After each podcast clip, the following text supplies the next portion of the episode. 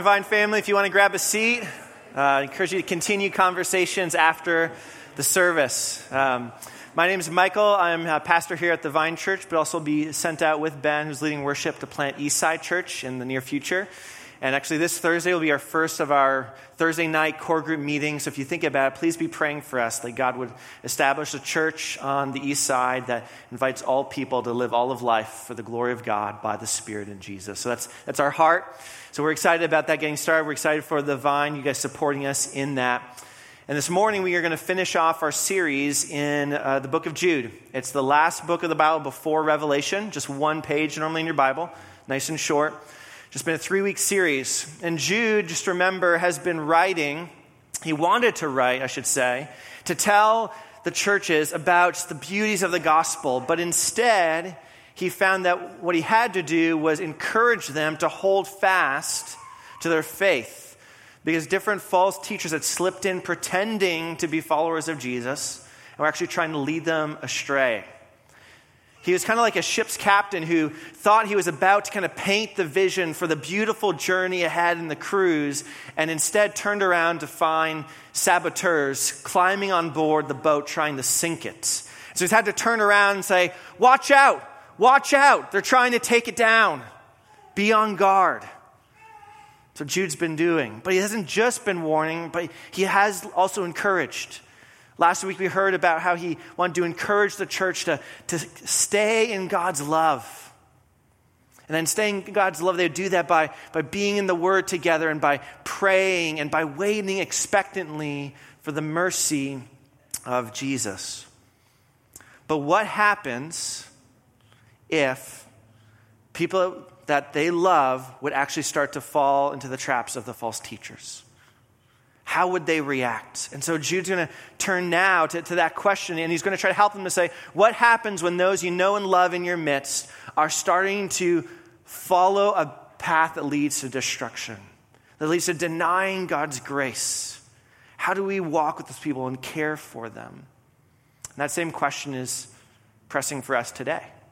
Because I'm sure some of you know people you love and care about that are maybe making choices and have, have listened to voices that are leading them astray from life in Christ. And Jude isn't going to give us advice out of fear, he's full of faith and he's full of hope. So let me pray and ask God to speak this morning, help us as we walk with others. Father, thank you so much that you are just such a good God. You are holy and mighty and majestic, and yet you sent your Son to come live amongst us, to show us what you're like. And you've given us your word to teach us day after day who you are and what it means to live life as it was meant to be, the way you originally designed it, good and perfect. And so give us hearts that want to lean into you this morning. Give us ears to hear. Pray this in your name. Amen. Well, as I jump into our passage this morning, let me actually pick up from verse 20, which we covered last week, just to give us a little bit of the context. Jude 20. But you, beloved, building yourselves up in your most holy faith and praying in the Holy Spirit, keep yourselves in the love of God, waiting for the mercy of our Lord Jesus Christ that leads to eternal life. And have mercy on those who doubt. Save others by snatching them out of the fire. To others, show mercy with fear, hating even the garment stained by the flesh. Jude kind of finishes his encouragement by reminding them to wait expectantly for mercy from Jesus. And so it makes sense then that as he turns to how to interact with others, that he says, Have mercy twice. The currency of the Christian life is mercy. We have received mercy, and so we give mercy. We act mercifully. But mercy is discerning. Mercy looks different in different situations, which is why Jude gives us a, three different kind of scenarios here that he wants, us, wants to speak to. And discernment is important because you need to discern how to act rightly in order to actually help well and not be harmed yourself. So you can think about the discernment between actually telling what is a wasp versus those flies that have the coloring of a wasp, but actually just do it to scare away predators, the difference might lead to you being stung or not, right? Discernment's helpful, it matters. And so Jude first starts in verse 22 by saying, Have mercy on those who doubt. Have mercy on those who are, who are wavering, who are, who are struggling, who have questions, or maybe kind of going back and forth, or they're kind of on the fence. They're not really sure about all this faith thing anymore. They've been hearing maybe some other voices, and, and now it's gotten confusing, and they're kind of on the fence. And he says, Have mercy on them. And the reason is, is that so often what happens is when we run into people, and maybe you've experienced this, they get just kind of treated as if they are the false teachers. And they just get kind of blasted and pounced on. And like the hammer will drop on you and you will be crushed and defeated. And actually, they're not false teachers. They're just struggling. They're wavering. They have doubts. They have questions. And so Jude says, don't blast them. Because if you do, most of the time what happens is they either just go silent and pretend everything's fine, or they just walk away. No, Jude says, have mercy on those who doubt. Have compassion on them. Be kind. Be gentle with them. Don't kind of blast them with the fire hose of truth, but instead, maybe you need to walk up to them where they are sitting on the fence and engage them lovingly in conversation. Ask them questions, listen, and then bring them back to God's word gently, graciously, and say, Here's where life is found. Let me show you the goodness of God's word. I want you to hear it and see it. This is where life is. But we do it with mercy, with gentleness. After all, that's how Jesus interacted with his disciples. I mean, if you read the stories in the Gospels, you can clearly tell the disciples were not picked because they had passed some test and been weeded out of all the crowd. They can't seem to get their act together half the time. They have doubts. They have questions. They can't seem to get who Jesus is. In fact, Peter at one point has to pull Jesus aside when Jesus says, I've come here to die. And Jesus is like, no, no. Jesus, let me tell you what you're going to do. Right? Like, he doesn't get it. And then, even after Jesus dies and rises again, and he appears to them, we read this verse in Matthew 28 17. And when they saw Jesus, they worshiped him, but some doubted. Here's the risen Jesus. Nail marks in his wrists and feet appearing before them, and some of his disciples have doubts. And so Jesus calls down fire from heaven, burns them to a crisp, and warns all the other disciples, You better not doubt either, right? No, that's not what he does. The very next verse is a well known verse Go into all the world and make disciples. What? even these disciples with their doubts, you're going to work with them? Yes. Jesus is merciful and kind and patient with doubters, with waverers. And that's how we are to be, because that's how he's been with us. So maybe if you're in city group and someone shares something that just a little seems off the wall, maybe before freaking out and jumping on them, we slow down. We listen. We ask questions. Maybe even acknowledge you're right. That is hard. We need to ask God's help to lean into His truth because it is hard sometimes. And we keep bringing them back gently to God's Word. I think in my own life of a, a pastor, when I was wrestling with understanding God's sovereignty, and, and he, he didn't try to argue me into something, he asked me questions. He pointed me back to God's Word. And even after talking for an hour and a half, he just finished the conversation by saying, I think you should read Romans 9. All right, see ya. Uh, and he didn't try to like corner me and pin me to the mat. He was so gentle and gracious.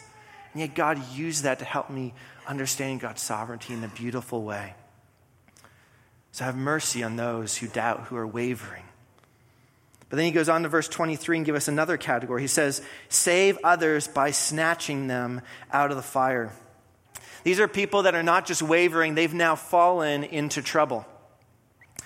And so it requires a more immediate, a more active response. Save them, even, even snatching them out of a fire. The image is imagine you're hanging out with some friends around a campfire, right? And someone is maybe showing you an item of value and it slips out of their hand and falls into the fire pit. But it's on the edge. It hasn't caught fire yet, it hasn't been majorly damaged. And if you act quick and reach in and just snatch it, it's probably going to be okay. And I think that's what Jude is saying here. Snatch them even from the fire. Yes, they've kind of fallen for this false teaching, but it hasn't majorly affected their life yet. There's still time to turn them back from a road that leads to destruction because the image of fire is ultimately eternal judgment.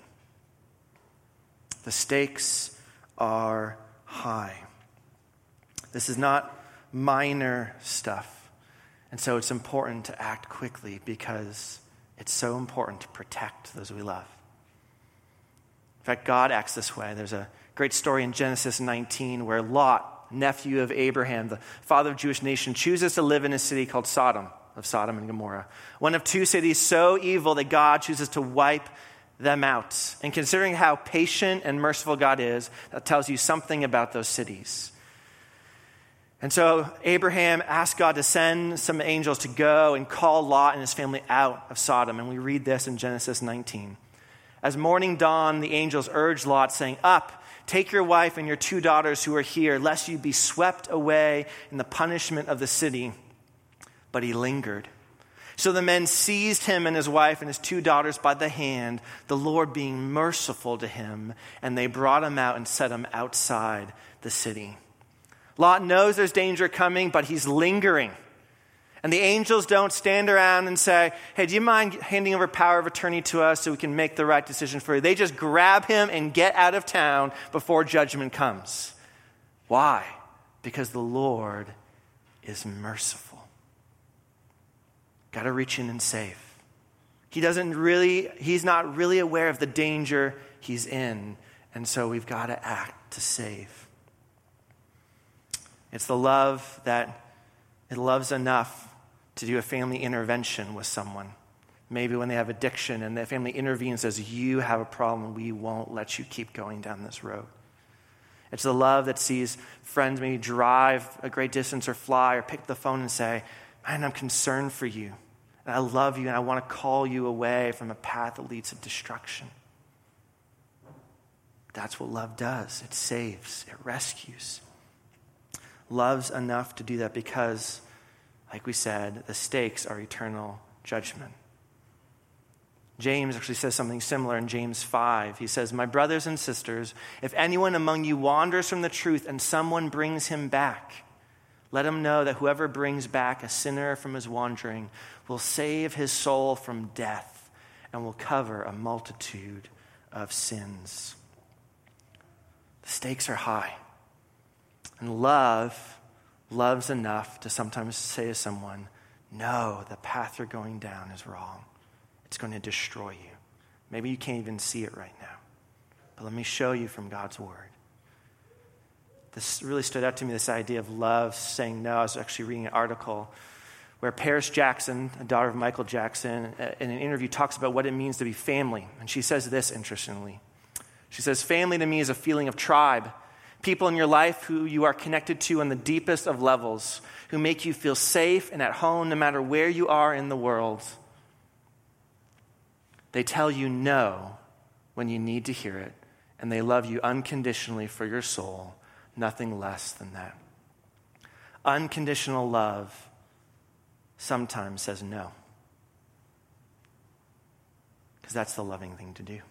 And that is what Jude is calling us to do. Some people need to be saved now. And he goes on, verse 23, to give us another category.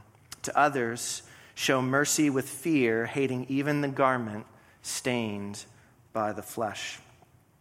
If some have just fallen to the fire, others have actually gotten into their mess of sin and have rolled around in so much that they are stained, even their garments, by the flesh. And the flesh here is not our physical bodies, but it's that, that human sinful nature that wants to rebel against God and go its own way. And they've so chosen to follow that and use God's grace as a cover for that, that actually they've polluted themselves and their lives. So that even now their garments are stained. And the word for garment there is, is the inner garment or the undergarment.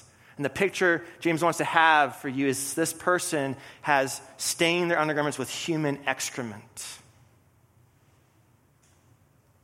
This is what they've done in running away from God.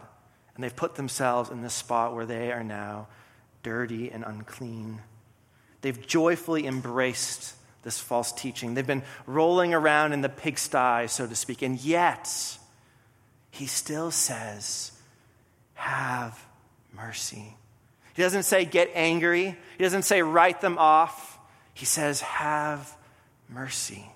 Still have compassion on them. Pray for them. Desire their well being, and yet do it with fear. Fear of what? Well, I think that next phrase clarifies it. With fear, hating even the garments stained by the flesh. Don't even go near their garments, because you too might get sucked in and become dirty and polluted. So you have this heart of mercy towards them, and yet be careful. Paul says something similar in Galatians 6:1. He says, "Brothers and sisters, if anyone is caught in any transgression, you who are spiritual should restore him in a spirit of gentleness. Have mercy, right? But keep watch on yourself lest you too be tempted."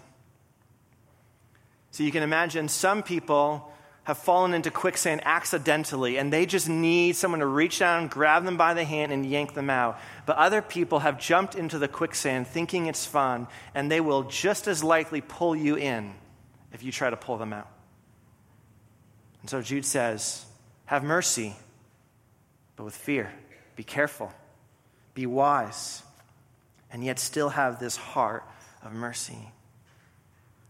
And I think our world struggles to, to put those two together. Our world struggles to say, how can we say no to injustice and sin and evil and call it really bad and yet still have mercy on those who do those things? Because if we have mercy on them, it feels like we're undermining justice. But in God's economy, thankfully, it's not that way. God always will make justice happen. In fact, Jesus died precisely to take on justice. But then he gets to give us mercy that we haven't earned. And because we've received mercy when we were guilty and when we were dirty by sin, that's how we're able to look at anyone, no matter how dirty, no matter how broken, no matter how full of sin, and have a heart of mercy towards them. Because that's how God was towards us in our sin. And so we have this heart of mercy, but we're wise. Maybe it might mean staying away from certain situations with them. Maybe it means engaging them only in certain places so you too aren't dragged into sin. Maybe it means avoiding listening to the false teachers that they have been listening to because you're not sure if you're grounded enough to handle that. Be wise, but have a heart of mercy. And so Jude gives us these three categories, and I actually like how Eugene Peterson, in his paraphrase of the message, summarizes it. He says, Go easy on those who hesitate in the faith, go after those who take the wrong path, be tender with sinners, but not soft on sin. But maybe now you're asking the question well, that's great that Jude's given us these three categories, but the biggest question I have is how do I tell? How do I tell if someone needs mercy because they're wavering? And how do I tell if we need to save them from the fire? And how do I tell if they need mercy but with fear? I think here we're going to need to rely on God's Holy Spirit to give us wisdom, to give us humble hearts to depend on Him and trust Him, to have a listening ear as we engage with people so we can discern rightly, so we can actually be of help. I think of uh, when we were in another city, Heather and I leading a small group, and there was, there was a newer believer in our small group. And as we got to know her and she became kind of in our family and had come over, we, we were concerned that the person she was dating wasn't necessarily a believer. And so we sat down and talked with her about it and about how, like, oh, we don't want to see your heart get drawn away from loving Jesus. So we just encourage her just go and chat with your boyfriend and, and, and get some clarity on where he's at with his faith we were trying to just be merciful and gentle on someone who's wavering, right? And she went and, and talked with him and, and came back and was like, I'm pretty sure he's not a believer. It seems pretty clear to me. I remember when I got that email from her, realizing I, I think we need to sit down and have another conversation with her, just to call her away from a path that could lead someplace not good. But I was scared to have that conversation, and so I delayed. And then by the time I circled back around, she was engaged. And I look back and I wish that I just listened that God just being like, no, you need to go after. And the good news is, I don't know this, the end of that person's story. God is at work, He can redeem all kinds of things. But still, it just made me realize, man, how much we need to ask the Holy Spirit to help us to discern when can we be patient and when do we need to reach out and save. And maybe at this point you're thinking, man, this just feels hard. Feels hard to know how to discern. Feels hard to know how to walk with people. I don't feel like I'm able. Well, friends, the good news is Jude doesn't end here. There's two more verses. So listen to verse 24 and 25. Now, to him who is able to keep you from stumbling and to present you blameless before the presence of his glory with great joy, to the only God, our Savior, through Jesus Christ our Lord, be glory, majesty, dominion, and authority before all time and now and forever. Amen. Do you see how beautiful those words are? You can imagine readers being like, I don't know if I'm able to do this, Jude. And he goes, That's okay. There is one who's able, and it's not you and it's not me. It's the only God, our Savior. He knows how to save. Haven't we just spent months in Exodus watching God do just that? Save. So just think with me about those who maybe are struggling with doubts, who are wavering. Hear these words. Now, to him who is able to keep you from stumbling. Man, on the journey of faith, there are some ups and downs. There's some spots where we hit tree roots and it's hard to keep on our feet. But God says, I am able to keep from stumbling those who are mine. I can hold them. I'm able. Our job is not to be the person that they lean on and who, and who carries them through. We can't do it. There is one who promises that, and that is God. Our job is to point him back to the one who is able. But, but Jude, what about those who have already had their garments defiled? Is there any hope for them? Yes. Now, to him who is able to present you blameless, clean, before the presence of his glory. Those who have trusted in Christ, he knows how to make clean and wash us from everything dirty we've taken on. He's able to do that. He loves to do that. He's a merciful God. It's this beautiful idea of restoration. And, and we love this idea, right, of, of antiques being found and restored at antique shows, or like home renovation shows, or the ones where makeovers or businesses getting turned around. And there's always the big reveal at the end where you see where all the work has made something new from something old and broken and dirty. And everyone always applauds and cheers, right, at that moment. Well, Jude is saying, friends, there is such a greater restoration that God is doing with all those who are His. That's why he says in verse 24 that when he presents us blameless, it will be with great joy. All the applause of all the TV shows, of all the sports games, of all the music concerts will all pale in significance to the applause on that day when God pulls back the curtain, we see all of us who have trusted in Christ finally made to be who we were always made to be. No more brokenness, no more dirtiness, clean, blameless. And all the praise will not be for us. Just like no one goes up and thanks the piano for a beautiful recital, or no one thanks the piece of canvas for having a beautiful painting on it, all the praise will go to the artist, and the great artist is God which is why Jude ends with verse 25. To the only God, our Savior, through Jesus Christ our Lord, be glory, fame, praise, majesty, dominion, and authority before all time, now and forever. Do you see what he's doing at the end? He wants us to see in worship who God really is. What do you have to fear in stumbling? What do you have to fear when the God who stands before us and behind us and with us has all the glory, all the majesty, all the dominion and power and authority? Back then, now, and forever. That God is a God we can look to, who can strengthen us. And we know that He will fulfill this because of one phrase in verse 25 to the only God, our Savior, through Jesus Christ our Lord. God saves through Jesus Christ. And guess what? That is past tense. Jesus already came. He already died. He already rose again. He's already sitting at the throne of God. And so, anyone who is in Christ, you are already declared blameless before God. You're already viewed as clean before God. We're just waiting for that final day when it's all unveiled. But Jesus has already done it. He said at the cross, It is finished. And that's why we can have hope that God will do precisely what he promises to do here. He's already done it. Paul says that in Ephesians 5. He says this Christ loved the church and gave himself up for her that he might sanctify her, having cleansed her by the washing of water with the word, so that he might present the church to himself in splendor, without spot or wrinkle or any such thing, that she might be holy and without blemish. Jesus paid the price to make this possible. Jesus, who never wavered from doing his Father's will, strengthens waverers.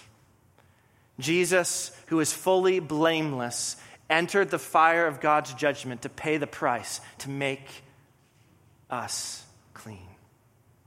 That is what God has already done. And because he has all the power and all authority, he cannot be stopped. He always holds on to those who are his, he never lets them go. Nothing can separate us from the love of God in Christ Jesus. You see what Jude's trying to do here at the end? In the letter in which he starts by saying, Contend for the faith, he ends with what? Oh, guys, God is the great contender. He's the one contending for you, He's the one at work. So rest in Him. Trust in Him, worship Him. Whatever the circumstances are going around right now in your life, the greatest reality is what Jude is talking about a faithful God who stands behind His people. That's what He wants us to see, and we so easily lose sight of it in the everyday pressures and concerns that come upon us. He says, just look at God's goodness to us. Trust Him. And you're going to need that if you are going to be able to be a person that shows mercy to others. Because it's hard to show mercy to others sometimes. If you're just doing it on your own strength, you'll either burn out or get depressed because you can't do it. But if you know that God stands behind you, then you can just be faithful, knowing God will actually do the work. So, Vine family, show mercy to those who are doubting. Save others, snatching them from the fire. Have mercy on others with fear, hating the, even the garments defiled by the flesh. For you know the merciful one, and he will guard and keep and save those who are his, for his glory and our good. Let's pray.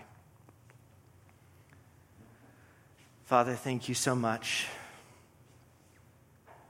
that you loved us when we did not love you that when we were dead in our sins and could do nothing, you sent Jesus to save us. You say in the Psalms that you do not slumber nor sleep. You watch out for your children. You care for us. Not one hair can fall from our heads without you noticing and knowing. And so I pray that you just help us to see you, to see your kindness, to see your love, to lean into that and to walk with others who are struggling to see it and invite them to see, and that your Holy Spirit would give them eyes to see the beauty of grace, the beauty of life found in you, Jesus. Pray this in your name. Amen.